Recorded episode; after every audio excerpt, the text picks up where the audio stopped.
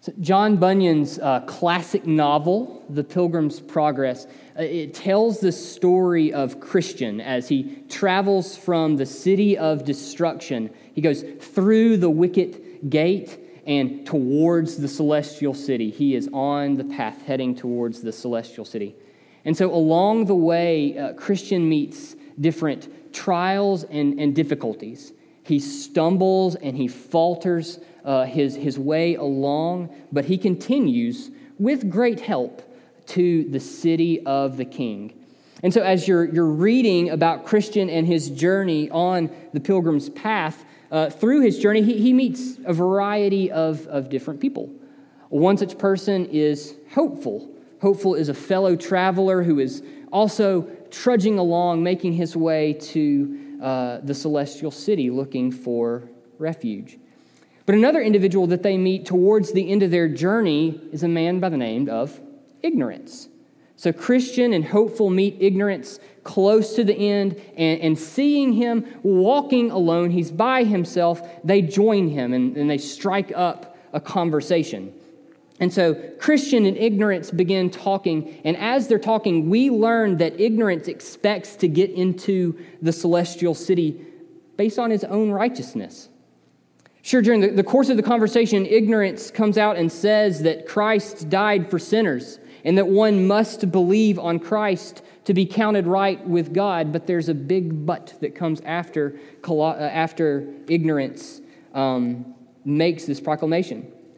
He says that it's actually his righteousness is that what will gain him salvation.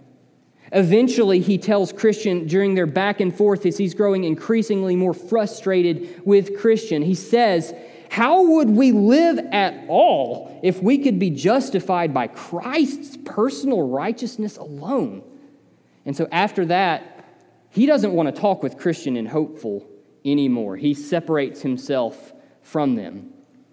And so when the pilgrims finally arrive at the celestial city, Christian and hopeful are welcomed in by the king, but ignorance is not. So ignorance manages to make his way to the gate through uh, other means than that of, of, of Christian and hopeful. He's able to sneak his way up all the way to the gate. But when asked, he's unable to produce the paper that is given to all true pilgrims who seek entrance into the city on the basis of Christ's righteousness alone. And when he arrives with nothing but his own righteousness, he's bound and he's carried away from the gate and he's thrown into hell. And so when we come to Psalm chapter 7, we find a warning that is very similar to the one that Christian gives to ignorance along the path to the celestial city. If you hope to find shelter in God, then your righteousness is not enough. You need the righteousness of another. So turn with me to Psalm chapter 7. It says this Psalm 7, a Shiggaon of David, which he sang to the Lord concerning the words of Cush, a Benjaminite. O Lord my God, in you do I take refuge. Save me from all my pursuers and deliver me lest like a lion they tear my soul apart, rending it in pieces with none to deliver.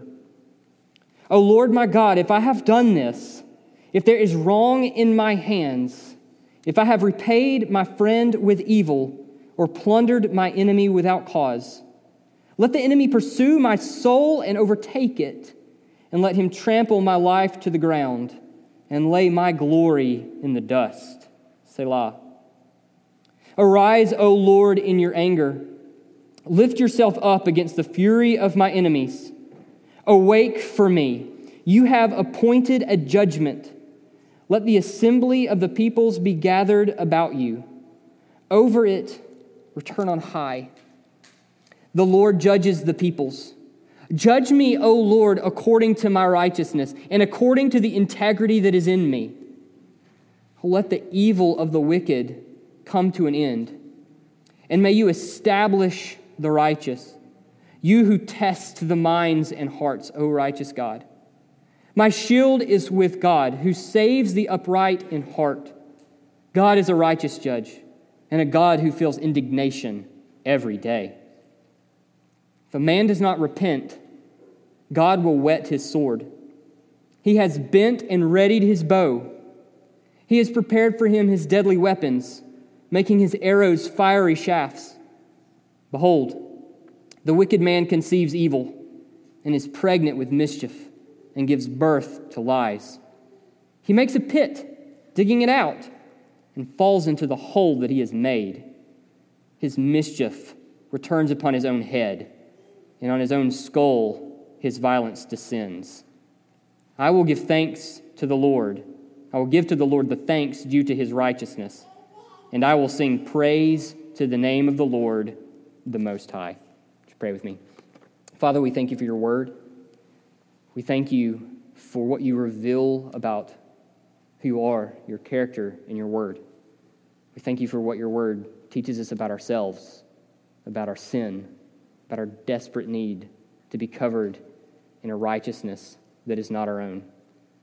Lord, I pray that you would work through your word this morning. It is only your spirit working through your word that can do a transforming work in any person's life. I pray, God, that you would be merciful to each of us this morning to do work by your word that only you can do. Pray this in the name of the Lord Jesus. Amen. So, there are two things I want us to consider from the psalm this morning. And the first is that only the righteous find shelter in the Lord. And so, like, unlike in the last few Psalms, when we come to Psalm 7, uh, we actually have a little bit of information that's provided for us about the situation that, that prompted David to write. Uh, it's still not quite like Psalm chapter uh, Psalm three uh, because there we we have David who who gives a pretty specific uh, situation. He tells us pretty pretty much what it is that's prompted him to write. Here, all we know definitively is that David has been confronted by a member of the tribe of Benjamin, uh, a fellow by the name of Cush. And so I think that might raise some questions for us. Is it possible that uh, Cush has approached David and accused him of wrongdoing as it pertains to David's rise to the throne and the fall of the house of Saul. And Saul, of course, was from the tribe of Benjamin, and that's I think that's possible. We do know that David wrote, like I said, Psalm chapter 3 when he was fleeing from his son Absalom. We know that while he was fleeing from Absalom, he was confronted by a Benjaminite, a fellow by the name of Shimei, uh, who accused him of stealing the throne from Saul and from his, his line. He says to David, You know, blood is on you, the blood of Saul is on you, you're ruling in his place. And so, with take that, and I think it may be worth pointing out that some of the themes that began in Psalm chapter 3 that have kind of that have continued along for the last several psalms, specifically ones like evildoers uh, with their evil doing, particularly being uh, telling lies. Well, that continues to chapter Psalm and, and almost comes to a head in, in chapter Psalm. And so I think if we bring those things together, I think it is reasonable to suggest that Cush has accused David of something like being power hungry and baiting Saul into his downfall. But that is speculation. Uh, ultimately, we are not told the precise details of David's encounter with Cush. But what is readily apparent for us is that David has been accused of doing something evil. In verses 1 and 2, David calls out to God for shelter from pursuers who want uh, to hurt him. You know, he, he describes those that are after them like a, a, lion that is chasing down its, its prey. And if you've ever watched you know, a nature documentary dealing with the African savannah and it's had a shot of a lion chasing down prey, we'll, we'll use an, an antelope, you know, what it's, you know that when that lion gets going, the antelope is, is pretty much a goner. And so, in whatever documentary you're watching, you know, all the shots are basically the same. You have this massive lion, its muscles flexing with every stride, and it's chasing down this helpless little creature. And it doesn't matter how hard or how fast the little antelope runs, it doesn't matter what direction it goes, it's, it's not going to get away. Before long, the lion gets close enough and it lunges, claws out, digging them into the back of this uh, little antelope. And then come the teeth, the powerful jaw clamping down on its, on its doomed dinner. And that's basically the image that David gives us of his pursuers. Like a lion, they are barreling down on him. They are ready to put an end to him. And he tells us that if he does not take shelter in the Lord, there is no hope for him. There is no one who will deliver him. He's a goner if there is not shelter for him in the Lord. And now, if we jump down to, to verse 6, then we see that David expects to find shelter in the Lord because of what he calls on the Lord to do. He calls on the Lord to rise up against his enemies. And so the picture that we get there is it's very much like a courtroom. You know, David wants the Lord to rise up and then take his seat at the judge's bench. And then he wants God to gather all of the people together, bring them all into the courtroom so that they can hear the judgment of God. And in this judgment, David anticipates that the Lord is going to find him innocent. It says in verse 9, he calls on the Lord to test the hearts and the minds of humanity. David appeals to the Lord's knowledge of, of what is in him and what is in his enemies. And so it's based on this knowledge that David says in verses 8 and 9 Judge me according to my righteousness and according to the integrity in me. So, whatever David has been accused of, when the Lord reviews the charges, what David is expecting is that the Lord is going to toss them all out because they're unfounded. And not only that, he expects his enemies will be exposed. They're going to be shown to have been liars. And this is going to happen in front of all the people. And so David will be exonerated, and his foes will be brought low. The Lord's judgment will be very thorough. Well, let's pause there for, for just a moment. See, I think it would be easy to take the theme of vindication that is present here in Psalm 7 and just run with it. But I think that would be a mistake. So that, that's not to say that vindication of the righteous is not a theme in the text. It absolutely is, especially in verses 8 and 9 but I don't think that that's David's primary concern. But I think it's easy for us to make that David's primary concern because of our own desire to be vindicated against whoever it is that we think is against us. And so, what that leads us to do is view David as representing ourselves in this text. And because we want to read the psalm through the eyes of David, where I'm David, we then want to latch on to this theme of vindication.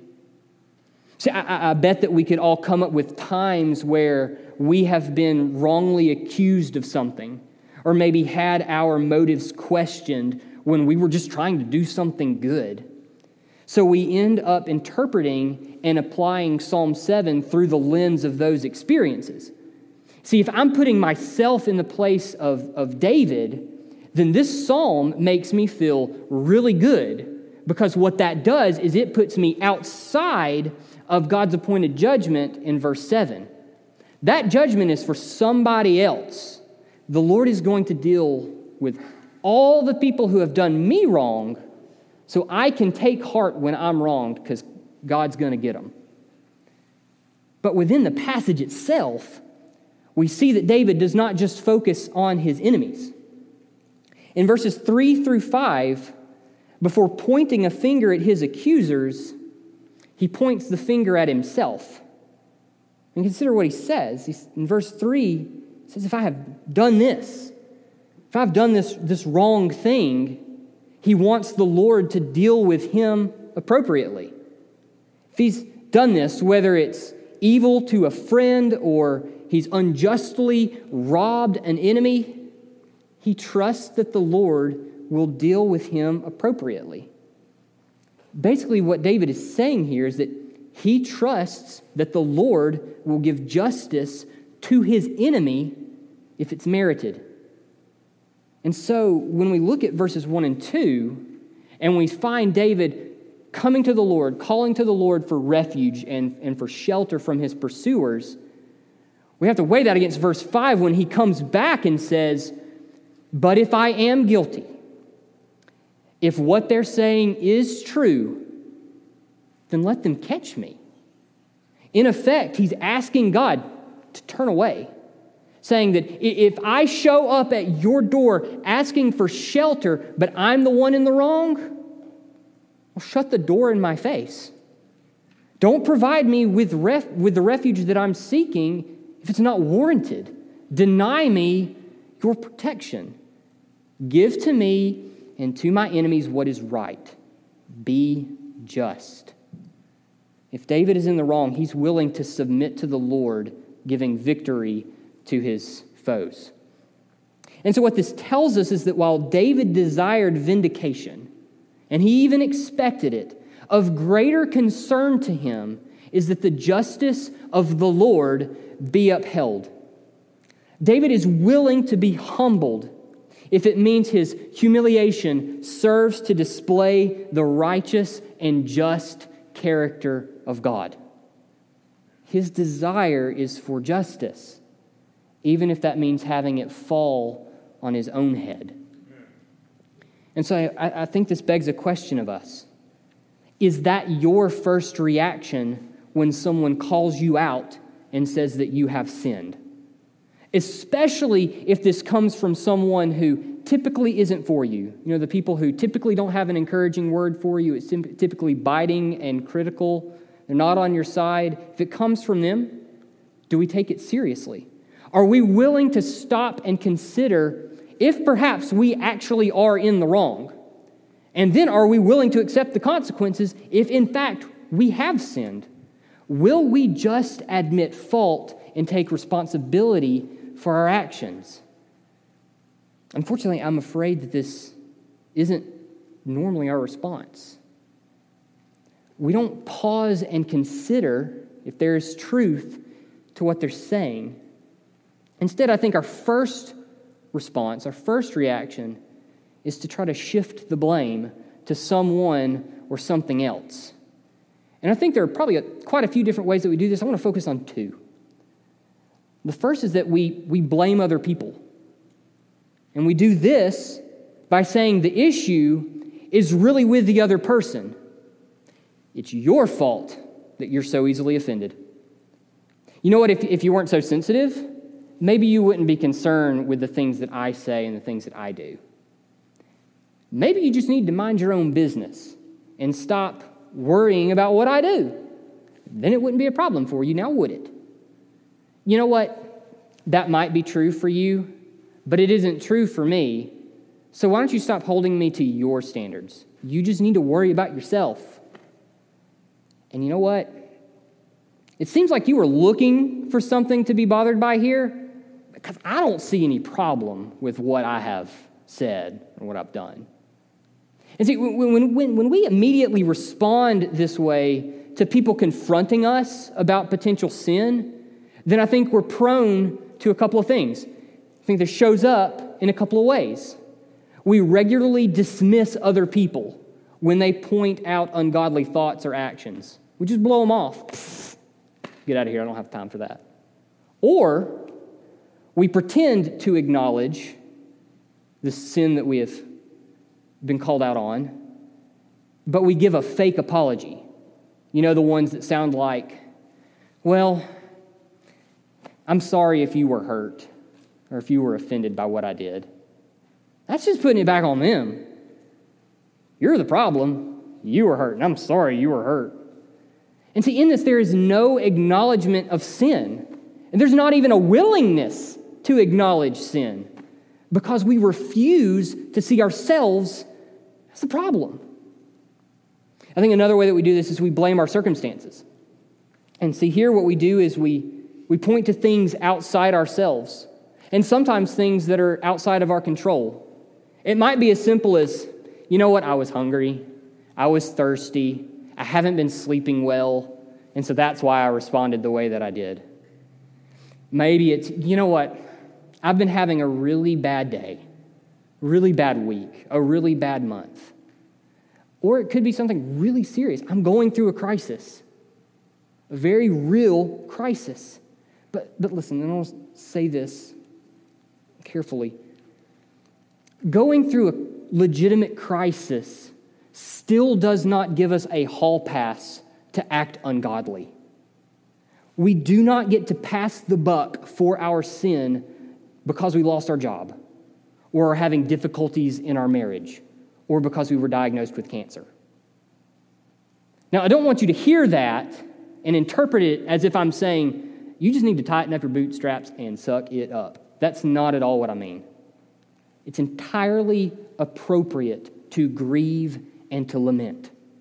Grief and lamentation are biblical and healthy responses to a crisis. I mean, just consider the Psalms. Consider Psalm 13, verses 1 and 2. There, David writes this How long, O Lord? Will you forget me forever? How long will you hide your face from me? How long must I take counsel in my soul and have sorrow in my heart all the day? How long shall my enemy be exalted over me? And yet, the scriptures do not allow us the freedom to just feed every sinful desire that we have just because we're suffering. See, grieving and lament are only biblical and godly when they turn us back to God and back to our desperate need for Him, not away from Him and into the waiting arms of sin that will most happily have us in our darkest of hours. See, David concludes Psalm 13 by writing this. You have the how long, O Lord, at the beginning, and then in 5 and 6 he says, But I have trusted in your steadfast love. My heart shall rejoice in your salvation. I will sing to the Lord because he has dealt bountifully with me. When someone points out potential sin and we put the blame on our circumstance, it's probably going to show up, probably going to be prone to saying things like, I know I probably shouldn't have said and done that, but you know, I'm, I'm just having a, a really bad day. Or, yeah, you may be right, but do you know what I'm going through right now? See, again, this is false acknowledgement of sin, it's not biblical repentance. We might say that we agree that we have sinned, but then we try to reason it away. We try to explain it away, say that, well, you know what, I was, I was really just being influenced by something that was outside of my control. So you don't need to hold me accountable here because I'm really not at fault. And see, the danger of immediately deflecting blame when confronted with possible sin is that we're trying to justify ourselves. What we're doing is we're declaring ourselves as righteous. I am righteous, and these things do not take away from my righteousness. I'm maintaining my righteousness because my sin is really someone or someone else's fault. It has nothing to do with sin dwelling within and residing within my own heart. It has nothing to do with misplaced affections. It has nothing to do with lack of desire to worship the Lord. If I can make someone or something else responsible for my sin, well, then God would be wrong to hold me accountable because I'm still in the right. But John writes in 1 John 1 8, if we say we have no sin, we deceive ourselves, and the truth is not in us. If we are always deflecting blame and are unwilling to own up to our sins, then this creates a tremendous problem for us when we come to the Lord for shelter. I mean, look at what David says in verses 12 and 13. If a man does not repent, God will whet his sword. He has bent and readied his bow. He has prepared for him his deadly weapons, making his arrows fiery shafts. God is against those who are unrepentant, who will not acknowledge their sin. To flee to Him for shelter on the basis of your own righteousness is a death sentence. Like ignorance, you're going to arrive at the gate expecting to be received into the dwelling place of the king, but you're going to be met with rejection, with wrath, and in eternal hell. When I continually justify myself and base my righteousness in what I do or do not do, when I come to the Lord for shelter, I find his wrath, not his mercy. You come to him with grievances against others, expecting vindication, expecting that he is going to go get them for what they've done. But all you find is his indignation. We do not want to be found standing before the Lord saying, Judge me according to my righteousness. Jesus makes this clear in the Sermon on the Mount when he deals with uh, various sins. Think about what he says about lust. With lust, he says it's not enough to have just avoided adultery. To the one who looks at someone and has a lustful thought is just as guilty as if they had committed adultery. The angry person is no less liable to judgment than the person who commits murder. Both fall short of obedience to the moral standard of God's kingdom. Jesus then sums up God's standard for someone to, do, to be declared righteous by commanding, You therefore must be perfect, as your heavenly Father is perfect. Anyone who stands before the Lord on the basis of their own righteousness will, uh, according to Isaiah 64 6, only have polluted garments to offer in their defense. In order to find refuge in the Lord, we need Him to clothe us in the righteousness of another, one who was truly righteous. And in His great mercy, he has made that righteousness, his very own righteousness, available to us through Jesus, who was struck by the arrows of his wrath for us. Christ purchased shelter for us through the shedding of his own blood in our place. Because he died and has been raised from the dead, we can flee to God for refuge without fear of being crushed under the weight of our own sin. Hebrews 10 19 through 22 says this Therefore, brothers, since we have confidence to enter the holy places by the blood of Jesus, by the new and living way that he opened for us through the curtain, that is, through his flesh, and since we have a great priest over the house of God, let us draw near with a true heart in full assurance of faith, with our hearts sprinkled clean from an evil conscience and our bodies washed with pure water. What this means is that shelter in the Lord, to come to the Lord for shelter, is defined by repentance and faith. How do you find shelter in God? Through turning from sin and trusting in the finished, finished work of Christ. Through repentance and faith, sinners have the perfect, sinless righteousness of Jesus imputed to them. That is, it is credited to the account of the elect, to the faithful, those who turn to Christ for salvation. Only when his righteousness is placed on you by grace through faith will God be a shelter to you. Outside of him, there is no shelter. You will only be crushed. So if you're holding tight to your own righteousness, if you're making the argument that you do enough good and not nearly enough bad to deserve God's mercy, please repent and turn to Jesus for salvation. Because only those who come to Him will be preserved from the wrath of God. And that's the second thing to talk about in the text, which is that only the righteous will be preserved from the wrath of God. You see, Psalm 7 is very clear when it talks about God's feelings towards the ungodly. Look, I mean, just look at the different way that different ways that God's response to unrighteousness is described in this text. In verse 6, he arises in his anger. I think it's neat. You have this placed next to the fury of, of David's enemies. I mean, sure, David's enemies are, are filled with, with fury in their pursuit of him, but when the Lord arises with fury of his own against them, the picture is that they are stopped dead in their tracks. Their fury is nothing more than mild irritation when it is compared with the righteous anger that God has against them. It's nothing. And then see in verse 11, he feels indignation every day.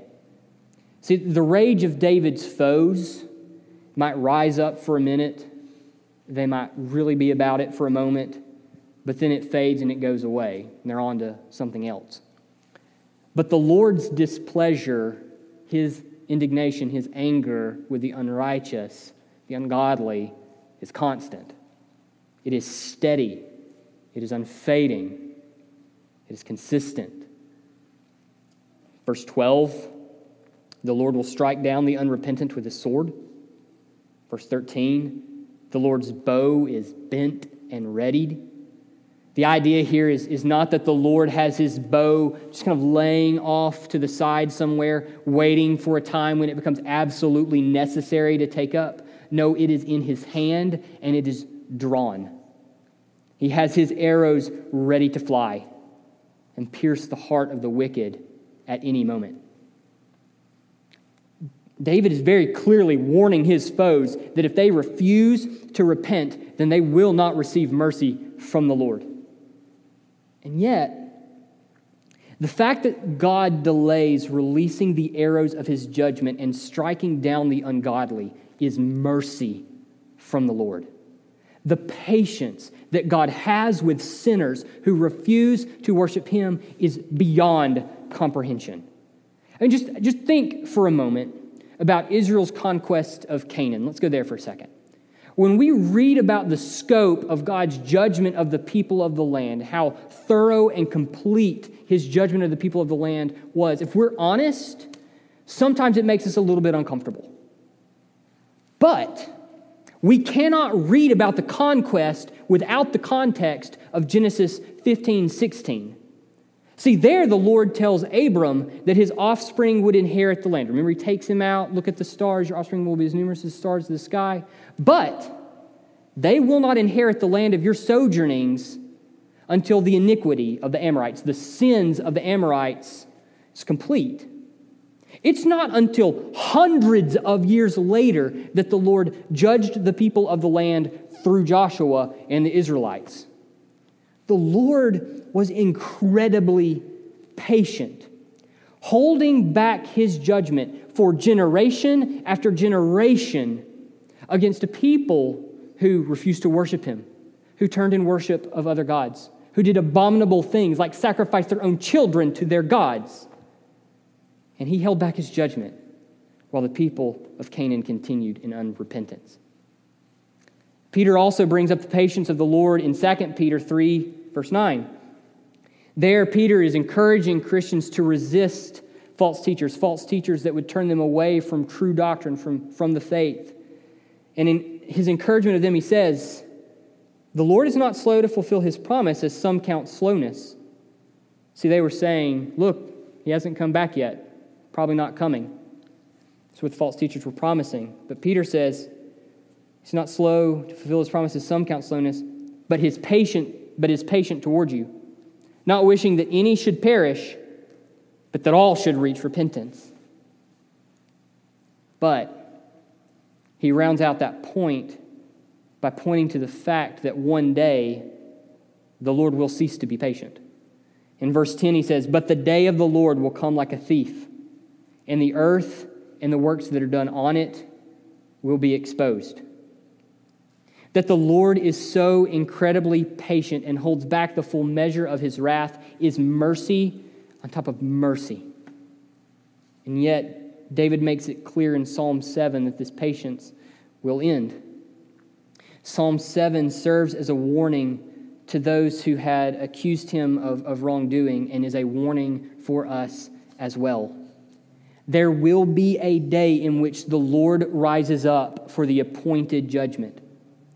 At the end of the age, he will take his seat before the assembly of the peoples, and the arrows of his judgment will fly. And no one will argue that he is unjust. All will declare that Jesus is Lord.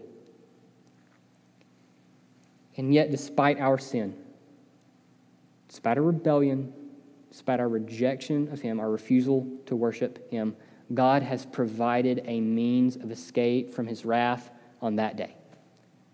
God the Son, the eternal Word, took on flesh in the person of Jesus of Nazareth. Jesus lived the sinless life required of us. The burden of perfection that is placed on us, he met. He kept it. And yet he died in the place of sinners. He died the death we owe. He was raised from the dead so that we, through repentance and faith, could be counted as righteous, having been declared right with God.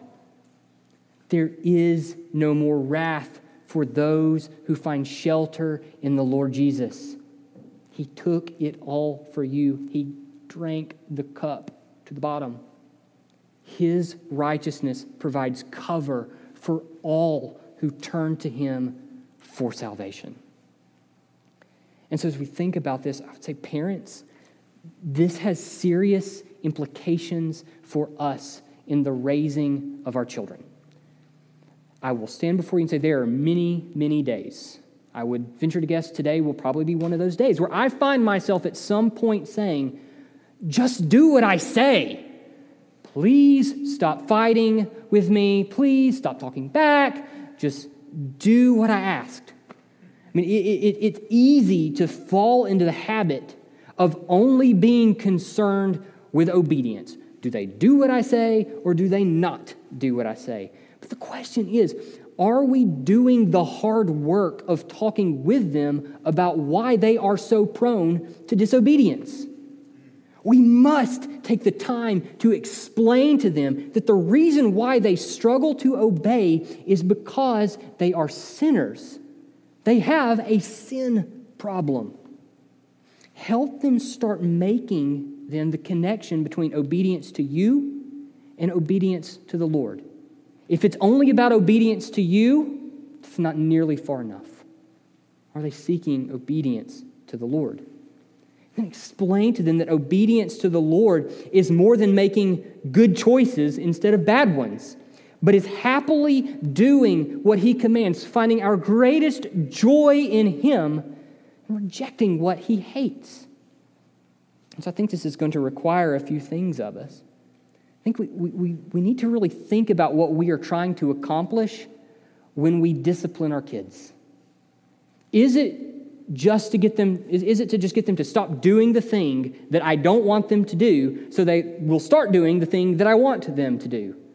Or do you use discipline to share the gospel with your kids?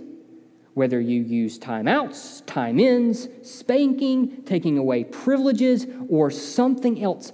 Don't waste the opportunity that discipline provides to walk your children through the gospel. Use discipline to talk about how God punishes sin, but also to explain the forgiveness that God offers to us in Jesus. Make discipline more than just a tool to modify their behavior. It's easy to talk to them about being good, not bad. Good little boys don't fight with their brothers. That's what bad little boys do. Good little girls don't talk back to mommy. That's what bad little girls do. You need to share. That's a nice thing to do.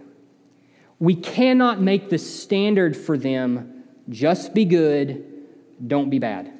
Because all that teaches is that their righteousness comes from how many good things they do and how few bad things they don't do. To learn to put their, it teaches them to put their confidence in their own ability to make good choices than bad. It points them away from the righteousness of Christ. Another thing that we, we cannot do is we cannot make excuses for their behavior or their disinterest in the church? I mean, do you find yourself saying or thinking things like, you know what? So and so is such a bad influence on them. I see a huge difference in their behavior when they've been around fill in the blank. You know, they're a good kid, but they're just having a really hard time in school right now. You know, if the church did this or did that differently, then they would be more interested. They're sinners. They have plenty of talent embedded in them at shifting blame for their sin without our help. So don't give them any more. Talk with them about what their choices reveal about their affections. Point out their sin and the need to repent and trust in Christ. And this applies to grown up kids as well. I, I can't fathom what it's like to watch a son or a daughter grow up in the church and then turn away from it when they're older. But don't do them the disservice of clinging to a baptism when they were a child to say that they're really Christians when all the evidence suggests otherwise. Share the gospel with them. If they claim that they're a Christian, take them to the scriptures and point out the disconnect between their claim and their lifestyle. And pray for God to be merciful to them. The good news for us is that where we have and where we will come up short, there is mercy and shelter for us in the Lord Jesus. Where we have sinned by not taking seriously the command to raise up our kids in the fear of the Lord, to not teach them about Him, about their sin, and about God's mercy, repent. Come to the Lord for shelter through repentance and faith. Appeal to Him for mercy and wisdom in pointing your kids to Him. And then do it. Open the Bible with them, pray with them, sing songs of praise with them, and point them to their need to be covered in Jesus' righteousness. Let's pray. Father, we thank you for your mercy. We thank you, Lord, that you have covered us in a righteousness that is not our own. You have made us right with yourself through the blood of your Son, by your grace, through faith, through the work of your Spirit, through your word. You have been kinder to us than we can fathom. And so, Lord, may we never lose sight of your grace. May we never lose sight of the work that you've accomplished through Christ. May we stop grasping for our good deeds, trying to justify ourselves by our works. Lord, keep us focused on the cross and the great work that you've accomplished through your Son. We pray this in the name of the Lord Jesus. Amen.